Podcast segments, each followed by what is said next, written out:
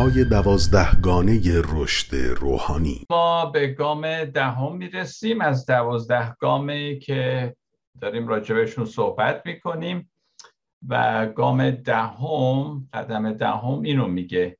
میگه به تهیه ترازنامه شخصی خود ادامه دادیم و در صورت قصور بلا فاصله بدان اقرار کردیم.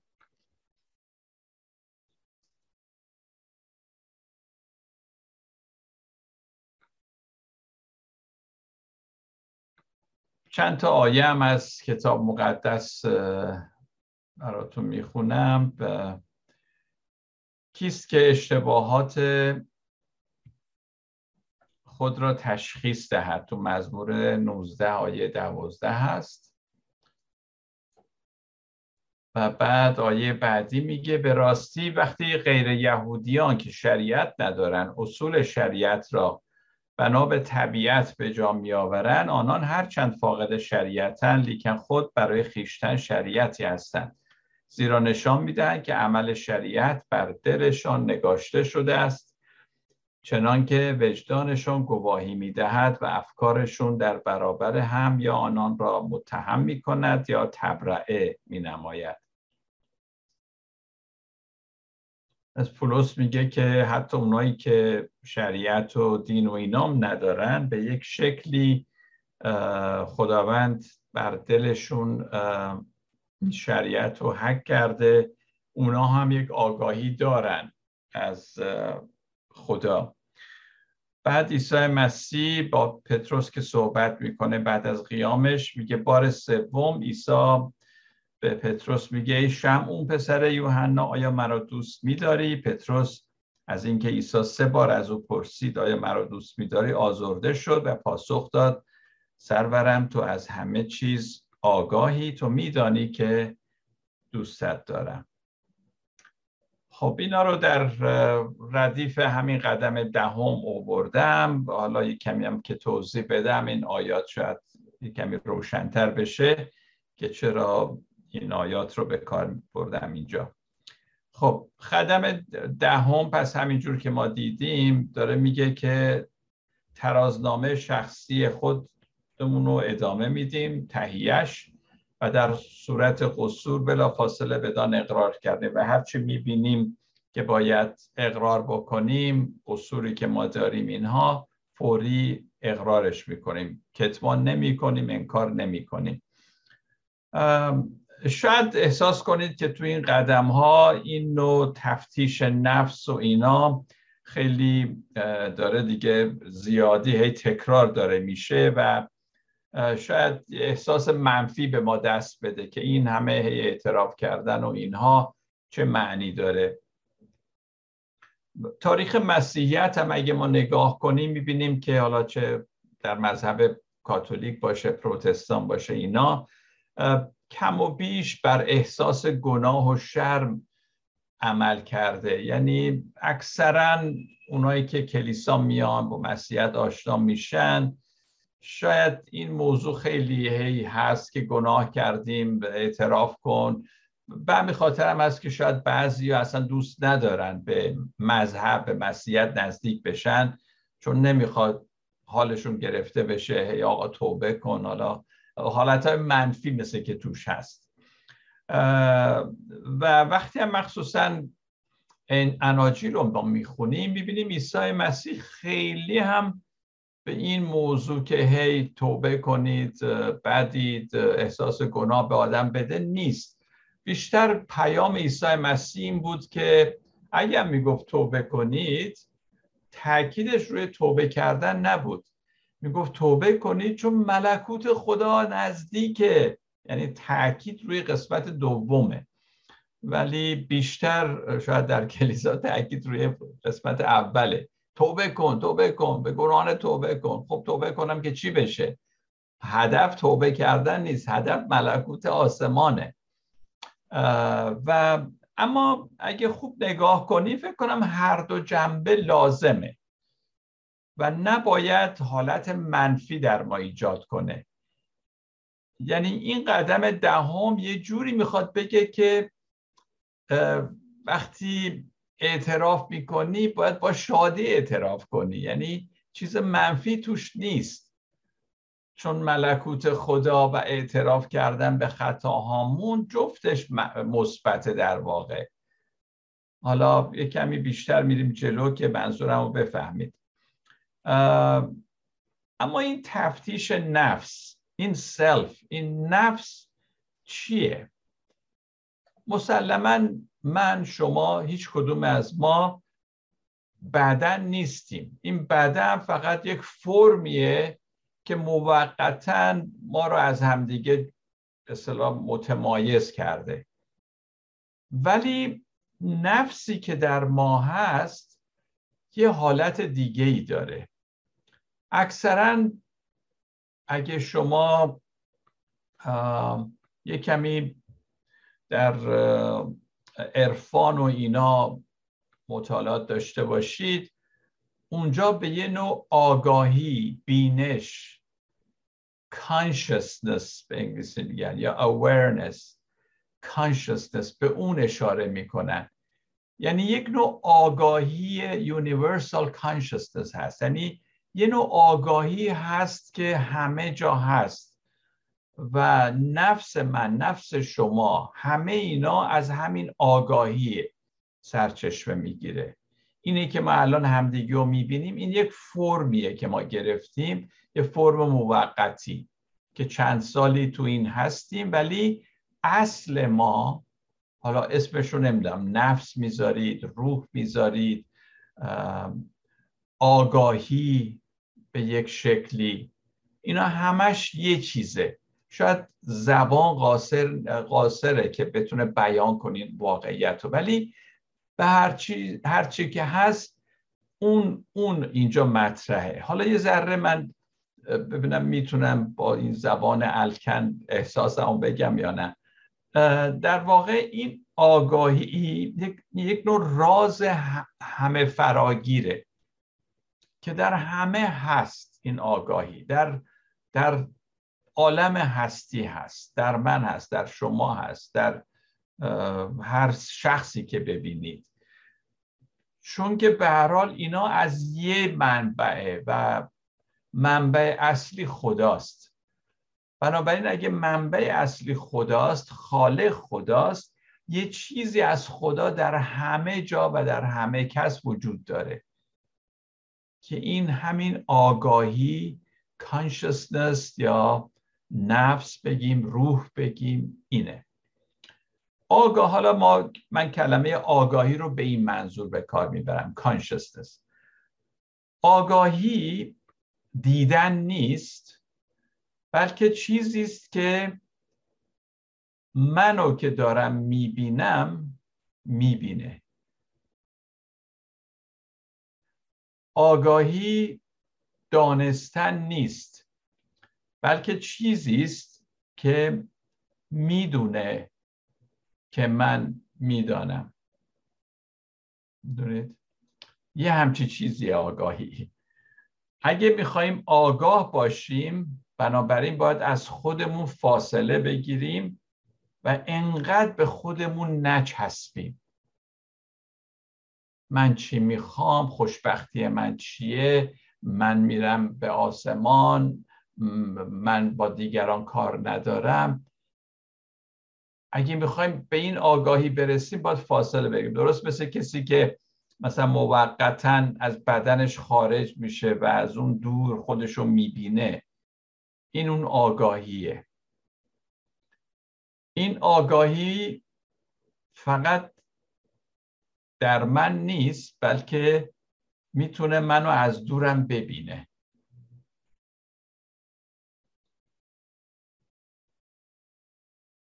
آگاهی یعنی یک احساس ساده بودن being. یعنی این که من میگم من هستم هستم بودن بینگ یه چیزیست که هست. و اونقدر این موضوع بدیهیه که من اصلا احساسش نمی کنم این آگاهی رو نه. من فقط می‌تونم بگم که من افکارم هستم من کارهایی رو که می‌کنم من احساسات خودم هستم و هی میچسبم به خودم. نمی‌تونم تو این آگاهی بمونم که همگی رو همه فراگیر خیلی بالاتر از این منیه که فکر می‌کنم من هستم. هرچه من به خودم نزدیکتر بشم و بچسبم از این آگاهی دور میشم. خودم و مرکز دنیا می‌بینم. فقط به فکر خودمم رقابت می‌کنم با دیگران. مواظبم کسی سرم کلا نذاره. من مهمم. من من من مرکز میشم. مرکز این هستی. این آگاهی از احساس من با خبره پس در ورای احساس منم هست. چون خبر داره. من هرچی فکر می‌کنم این آگاهی از اون مطلعه. این آگاهی منو می‌بینه که دارم فکر می‌کنم. این آگاهی می‌دونه که من چیزی می‌دونم. می‌دونید؟ فراتر از منه. این آگاهی به هر حال چیست یا کیست؟ بسیاری از مردم اینو درک نمی‌کنن. چرا؟ چون ترجیح میدن به خودشون بچسبن. یعنی من من وقتی میگن من هویت خودشونو در افکار و احساسات خودشون فقط می‌بینن. هیچ اشتراکی با دیگران ندارن. خودشونو از همه چی بریدن. هر چی هست شاید 24 ساعت به فکر خودشونن. به همین خاطر احساس نمی‌کنن این آگاهی رو. در این بعد وسیعش خودشون در این بعد وسیع نمی‌بینن. خودشون رو در ورای خودشون نمی‌بینن.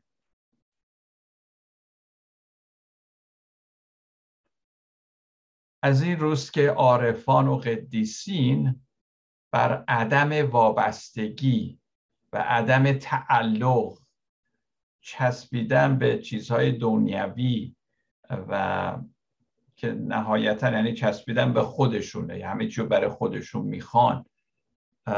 اینو خوب درک کرده بودن و علیه این صحبت می‌کنن. ما رو تشویق می‌کنن که از این حالت بیایم بیرون.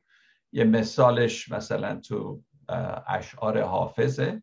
خیلی معروف. غلام همت آنم که در زیر چرخ کبود ز هرچه رنگ تعلق پذیرد آزاد است.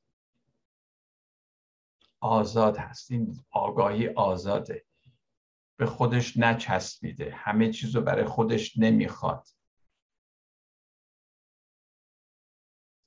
بدون چنین تجربه عزیزان نمیشه به به عمق وجود خودمون به عمق وجود روحی که در ما هست پی ببریم. ما آدمای قشری میمونیم. همین. سان فرانسیس خیلی خوب این حالت رو این آگاهی رو معنی کرد. این تعلق پذیری که باید ازش جدا بشیم معنی می‌کرد و این در یک واژه خیلی ساده به اسم فقر. همه این حالت ها رو در اون میگوجود به همین خاطر او دنبال فقر رفت. چون وقتی دنبال فقر رفت دیگه به هیچ نیاز نداشت. آدم بی نیازی بود. چون اینا همون تعلقاتیه که حافظ میگه. رنگ تعلق میپذیرن مردم. سان فرانسیس از اینا آزاد بود. اما ما در فرهنگی زندگی می‌کنیم همینطور که بعد راندم بهش اشاره کرد که همه چی هست اینجا همه چی داریم خب که خدا رو شکر براش. ولی اکثرا چنان به اینا عادت کردیم و معتاد شدیم که اصلا مثل که نمی‌تونیم بدون اینا زندگی کنیم. به همین خاطر اون احساس آگاهی حضور خدا کم رنگتر میشه. چون ما فقط خودمون رو می‌بینیم. خودم در رفاه هستم چه کار کنم؟ یه کمی بیشتر پول داشته باشم پس اندازم زیاد بشه عمر طولانی بکنم سالم بمونم. چیزهای خوبیه ولی ولی باز من رها نیستم آزاد نیستم فقیر نیستم. اون فقیری که سان فرانسیس بهش اشاره می‌کنه. ما یاد گرفته ایم و عادت داریم که مصرف کننده باشیم به خصوص در غرب. مصرف کننده. و این مصرف کنندگی در واقع ریشه اعتیاده. زیرا شخصی که وابسته نیست غیر معتاد بگیم یه همچین شخصی طبیعتا از آگاهی برخورداره. کسانی که معتاد میشن از این آگاهی فاصله می‌گیرن. گاهی اوقات مردم برای اینکه دست به یک کارهایی بزنن مثلا مست می‌کنن که بتونن این کارو بکنن. معتاد میشن. می‌خوان فاصله بگیرن از آگاهی. نمی‌تونن بدون ناآگاهی خوشحال باشن.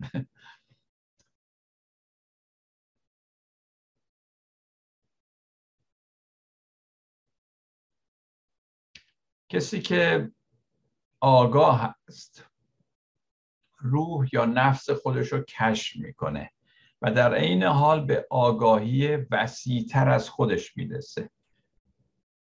این مشخصه روح هست که رازگونه هست مثل یک رازه و خیلی ابعاد وسیعتری داره چند وجهیه.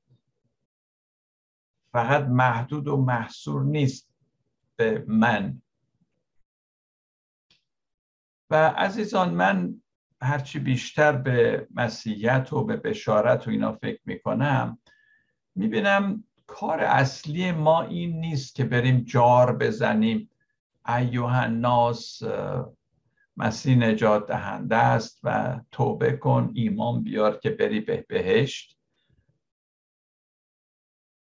خیلی خوبه که بشارت ما این باشه بیدار کردن این روح و این نفس این آگاهی در اشخاص که خیلی عمیق تره تا اینکه فقط بگیم می‌خوام تو نجات پیدا کنی وقتی هم مردی بری به آسمان.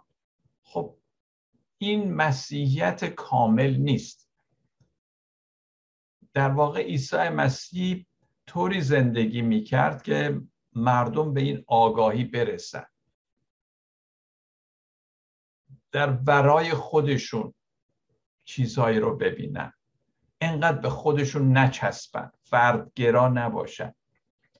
شاید این همونه که پولس راجب روح القدس میگه که روح القدس در ما شهادت میده که ما فرزندان خدا هستیم. آگاهی می‌تونه معلم خوبی برای هدایت ما باشه هدایت روح ما باشه. ما رو از اعماق وجودمون به ما تعلیم بده. این همون روح خداست که در آفرینش هم بود بر روی سطح آبها. عیسی مسیح هم راجبش صحبت کرد که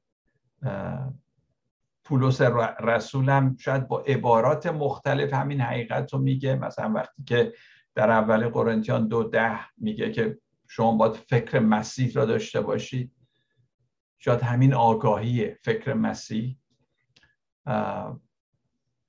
البته منظورم این نیست کسی که این آگاهی رو داره. شخصی است که به لحاظ اخلاقی و اینها خیلی کامله و هیچ عیبی نداره. نه. ممکنه عیب ما داشته باشیم. یه چیزی نیست که اون می‌رسیم به یه جایی که دیگه کاملا پاک و معصوم هستیم. نه منظور اون نیست. باز خطاهایی ممکن از زندگیمون سر بزنه. ولی ولی دنیا رو یه جور دیگه ای می‌بینیم از ایگو خیلی فاصله می‌گیریم. یه همچی شخص کسی است که در او تحول اساسی به وجود اومده به طوری که همه چیز رو خیلی وسیعتر می‌بینه با عشق به همه چی نگاه می‌کنه. شفقت همه چیز رو می‌بینه. در واقع مثل که مثل خدا همه چی رو می‌بینه. افسوس با به چارای 23 باز پولس اصطلاحی رو به کار می‌بره شاید به همین اشاره می‌کنه میگه نو شدن فکر نو شدن ذهن. پولس خیلی از این حرفهای عارفانه داره که ما کمتر بهش توجه کردیم. یا عیسی مسیح وقتی که روح القدس رو تسلی دهنده مینامه یا یاور ادوکیت کسی که همراه ماست در کنار ماست و ما را قادر می‌سازه که از یک حیاتی که خود عیسی داره ما برخوردار بشیم. و روح القدس همه چیز رو به ما تعلیم میده به یاد ما میاره. احتمالا همین آگاهیه که اشاره می‌کرد عیسی مسیح بهش. ما وقتی از روح القدس صحبت می‌کنیم تو کلیسا خیلی روح القدس رو محدود کردیم. خب پنتیکاستی که دیگه محدودش کردن به این که به زبان حرف بزن این روح القدس دیگه. دیگه روح القدس هیچ کار دیگه نداره. فقط به زبان حرف بزن روح القدس اونجاست. ولی خیلی کار روح القدس عمیقتر از اینه. بودن روح القدس در ما یعنی یک منبع نیرومند درونی که ما را برای زندگی کردن وافر اون حیات کامل حیات زیاد که عیسی مسیح در یوحنا ده میگه آماده می‌کنه. این منبعی است که برای ما برای این همچی زندگی ما را آماده می‌کنه. عزیزان ما چطور؟ آیا در زندگی خودمون به یک همچین نیروی درونی توجه داریم از اون الهام می‌گیریم. من خیلی دارم روی این فکر می‌کنم این روزها. واقعا روح القدس در من این نیرو در من این آگاهی در من که در ورای فکر من هست استعدادهای من هست حتی احساسات من هست احساس خوب و بدی که من دارم. آیا من چقدر به این نزدیکم؟ چقدر یه همچین نیرویی در من کار می‌کنه؟ ما در تعالیم کلیسا همینطور که گفتم این کار دائمی روح القدس را که انجام میده در ما خیلی محدود کردیم. این آگاهی این روح اسمشو بذاریم یا نفس ما روح القدس چه در یک شخص و در چه در سطح مشترک خیلی جامع این آگاهی رو داره و شواهد نشون میده که اقوام بدوی مثلا گاهی اوقات میان سرخپوستای آمریکا یا اقوام بدوی که هست در جاهای دیگه در مکزیک و اینا ما می‌خونیم که اینا خیلی به این روح اهمیت میدن. حالا شاید ما مسیحیان بگیم نه اونا فرقه زاله هستن و نمی‌شناسن اصلا چیه. ولی چرا باید این همه تحت تاثیر این روح باشن؟ برای اونا مثل اینکه همه چی روح داره همه چی جان داره. حیوانات پرندگان نمی‌دونم گیاهان طبیعت ماه ستارگان. من اینو همینجوری که چون در مسیحیت جایی نیست و اینا رد نمی کنم من, من برام جالبه که چرا اونا به این شکل تونستن عمیقتر باشن در مسائل روحانی و ما در مسیحیت اینجوری نیستیم چرا؟ آیا اینا خرافاته؟ آیا اینا بود پرستی؟ فکر نمی کنم من فکر کنم نباید با تعصب داشته باشیم. ببینیم چرا اونا اینجوری بودن و ما در قرن 21 جایی که زندگی می‌کنیم این همه در تماس نیستیم با با یونیورس با این کیهانی عالم هستی که هست. یه چیزی کم داریم ما ایمان دارم. وقتی اینجوری نگاه می‌کنیم. مگه خود سان فرانسیس هم اینطوری نبود؟ مگه سان فرانسیس آفتاب ماه اینا رو نمی‌گفت برادران خواهران من گرگ برادر من گیاهان خواهران منن؟ چه احساسی در سان فرانسیس بود که ما نداریم؟ چه آگاهی بود؟ این روح این این, این به نظر من اینه روح القدس. ما خیلی روح القدس رو کوچیک کردیم. خواستیم توی عقاید دینی خودمون تو بایبل استادی که داریم چیزی به از روح القدس بسازیم در حالی که خیلی وسیع تره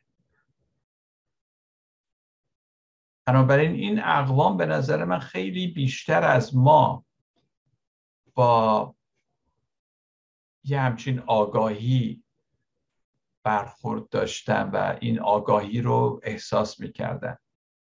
بیشتر ما از این آگاهی در دنیا خودمون قافلیم اونو حس نمی کنیم برای ما عالم هستی اصلا غریبه برای ما مسیحیان.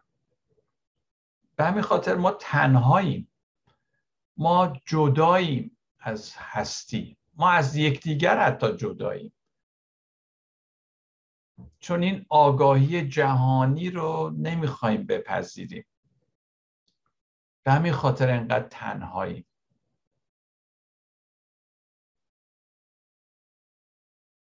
کار اصلی مذهب کار اصلی مسیحیت باید پیوستن ما به یکدیگر باشه و به خداوند و در نتیجه شفای روح ما. وقتی که احساس یک پارچگی بکنیم با خداوند با عالم هستی که صنعت دست خداست. همزاد پنداری کنیم. نزدیک باشیم. نه اینکه به خودمون بچسبیم.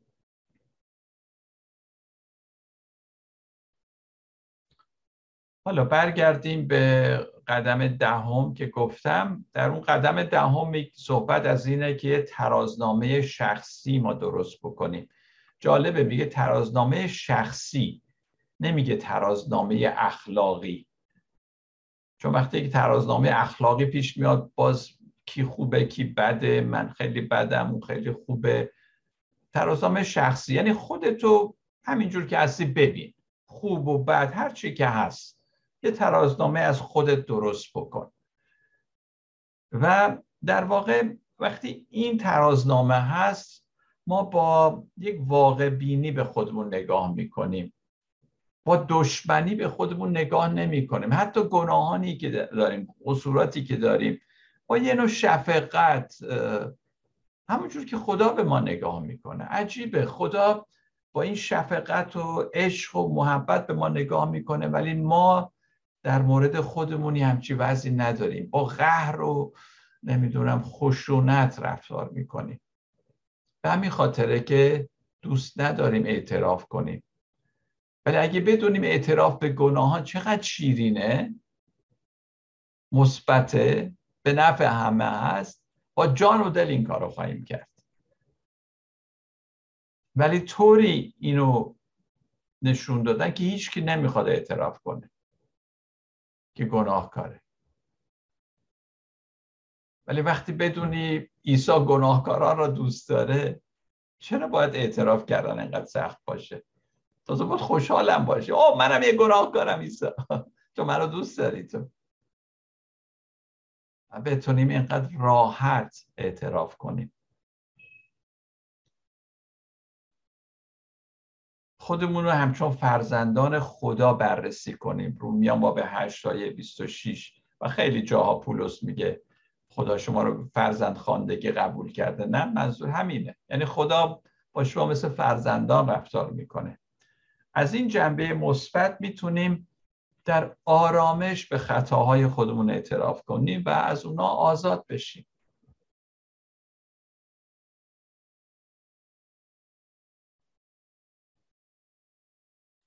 خدا تا ابد ما را می‌بینه و مسیر را در ما که در ما هست محبت می‌کنه. این ما هستیم که با به ماهیت الهی خودمون همچون فرزندان خدا شک می‌کنیم.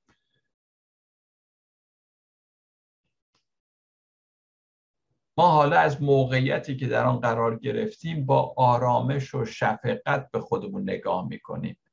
بدون اینکه دائم خودمون رو سرپوف بزنیم سرزنش کنیم محکوم کنیم و دنبال کسافت های زندگیمون بگردیم. شعار ما باید این باشه. هرگز محکوم نکن. فقط نگاه کن. وضع ببین. همونجور که هست نگاه کن. هیچ تفسیر نکن محکوم نکن خودتو. با چشمان خدا به خودت نگاه کن. همین وضعی که داری. با این آگاهی. این باعث بیداری آگاهی خواهد شد. همین آگاهی که صحبتش رو کردن و همه چیز حتی با کمترین شجاعت و صداقت درست خواهد شد. چون ما از اون دیدگاه داریم نگاه می‌کنیم. زور نمی‌زنیم. کلنجار نمیریم محکوم نمی کنیم گناهان و اشتباهات رو می‌بینیم از دیدگاه خدا و با شفقت و آرامش بهش نزدیک میشیم و اعتراف می‌کنیم. به محض اینکه به این مقامی که ما در خداوند داریم فرزند خانده خدا فرزند خدا و به این شعنی که داریم این شعن ذاتی که خدا به ما داده اون ما رو آفریده ما رو فرزندانش خونده. وقتی اینجوری ما اینو پی ببریم به این آگاهی برسیم دیگه بازی کثیف شرارت و اعتیاد در ما نقش نداره جایی نداره. دیگه بازیش به تمام, تمام خواهد شد به پایان می‌رسه. پس آگاهی مهم عزیزان. دیدن. من این اواخر هی اینو فکر می‌کنم. به جای اینکه بگم خداوند و من چه کار کنم برات حالا چه جوری کنم میگم خداوند به من کمک کن به این آگاهی برسم و از چشمان تو همه چی رو ببینم. مثل که وقتی از چشمان خدا همه چی می‌بینی همه چی, همه چی سر جاش قرار می‌گیره. دیگه کاری لازم نیست انجام بدی.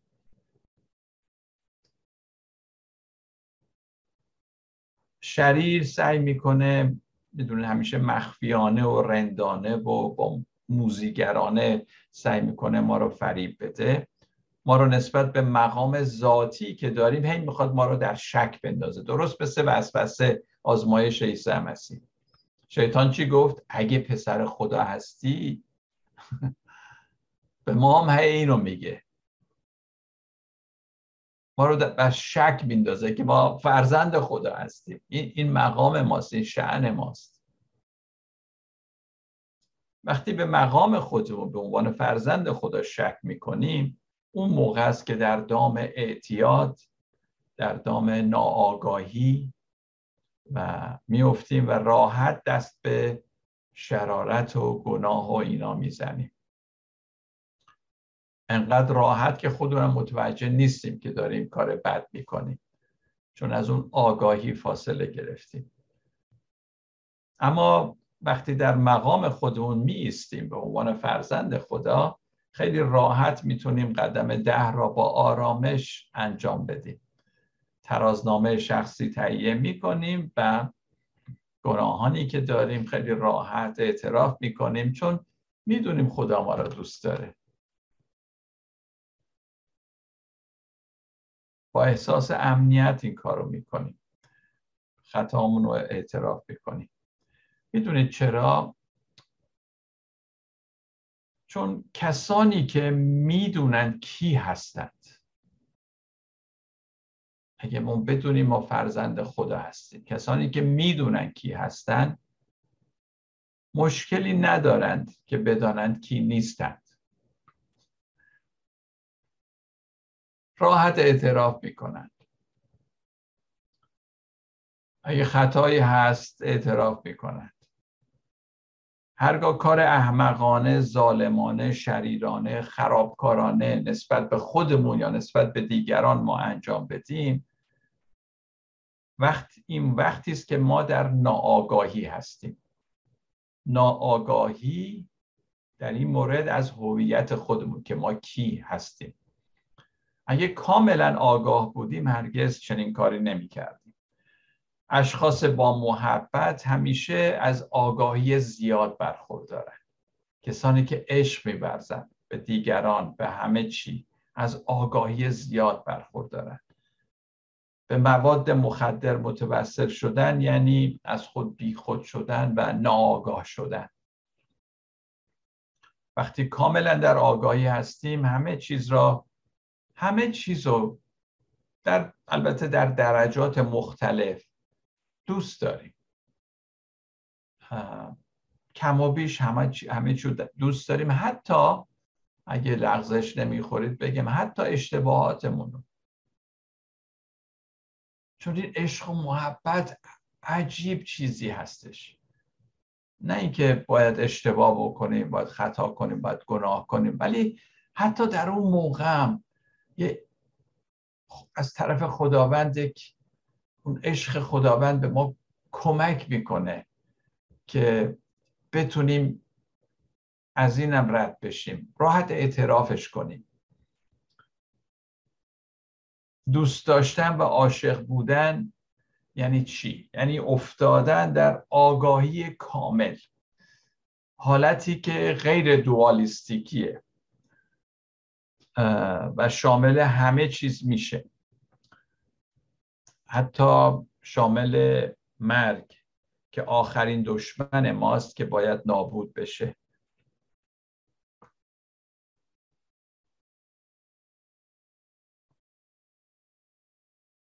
به همین خاطر که عزیزان اگه سوء تفاهمی نشه باید همه چیز رو دوست داشت در واقع. چون همه چی در این آگاهی هست همه چی در دستای خداست. انقدر زود نگران نشیم قصدار نشیم چیزی اگه عوضی میشه اینا چون واقعا نهایتا عشق خدا باقی میمونه و اون قدرتی که همه چی رو حفظ می‌کنه. موقتا بالا پایین ما میشیم. ولی این اطمینان که ما فرزندان خدا هستیم و خدا دوستمون داره بدون هیچ شک و شبهی ما رو دوست داره. آیا عیسی نگفت باید حتی دشمنان را دوست بداریم؟ گفته اینو نه همه می‌دونیم. دشمنان خودتون رو دوست داشته باشید. خب گاهی اوقات گناهانمون دشمن ما میشن معایبمون دشمن ما هستن.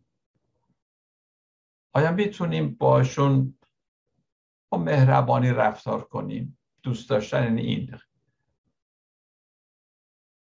با مهربانی رفتار کنیم بعد می‌بینید چقدر راحت میشه اعترافش کرد.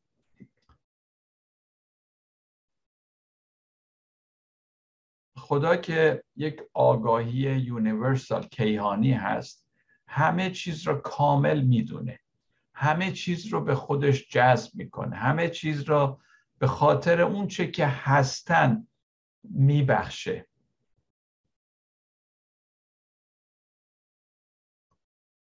حالا اگه عیسی به ما دستور داده که دشمنان خودمون رو دوست بداریم خب و این موافق دیگه نه همتون اینو خوندید دیگه نه؟ کسی که مخالفه نیست. اگه عیسی دستور داده دشمنان خودمون رو دوست بداریم راجع به خدا چی فکر می‌کنید؟ آیا خدا هم دشمنانش رو دوست داره یا نه؟ چطور ممکنه خدا به ما بگه دشمنان رو دوست داشته باشیم ولی خودش دشمنان رو دوست نداشته باشه؟ این هم یک مسئله است که هفته دیگه حل کنید برای من بیارید. این حقیقت چه امید و شادی به ما میده؟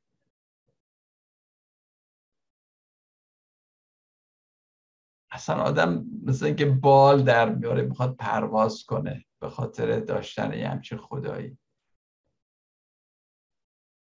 تمام ترس ما را از اعتراف به اشتباهاتمون و گناهانمون بر میداره. وقتی در برابر همچین خدایی هستیم. هیچ موقع ما نمی‌بینیم عیسی مسیح کسی رو به خاطر اینکه خطا کرده گناه کرده شرمنده کنه. چقدر با مهربانی باش رفتار می‌کنه؟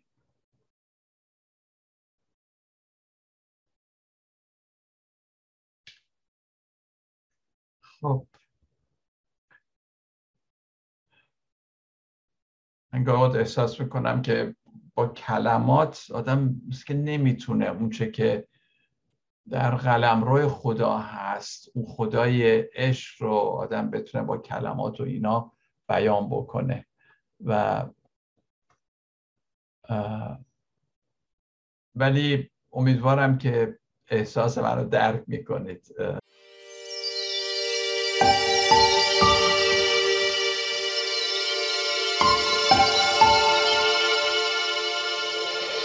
گام های دوازده گانه رشد روحانی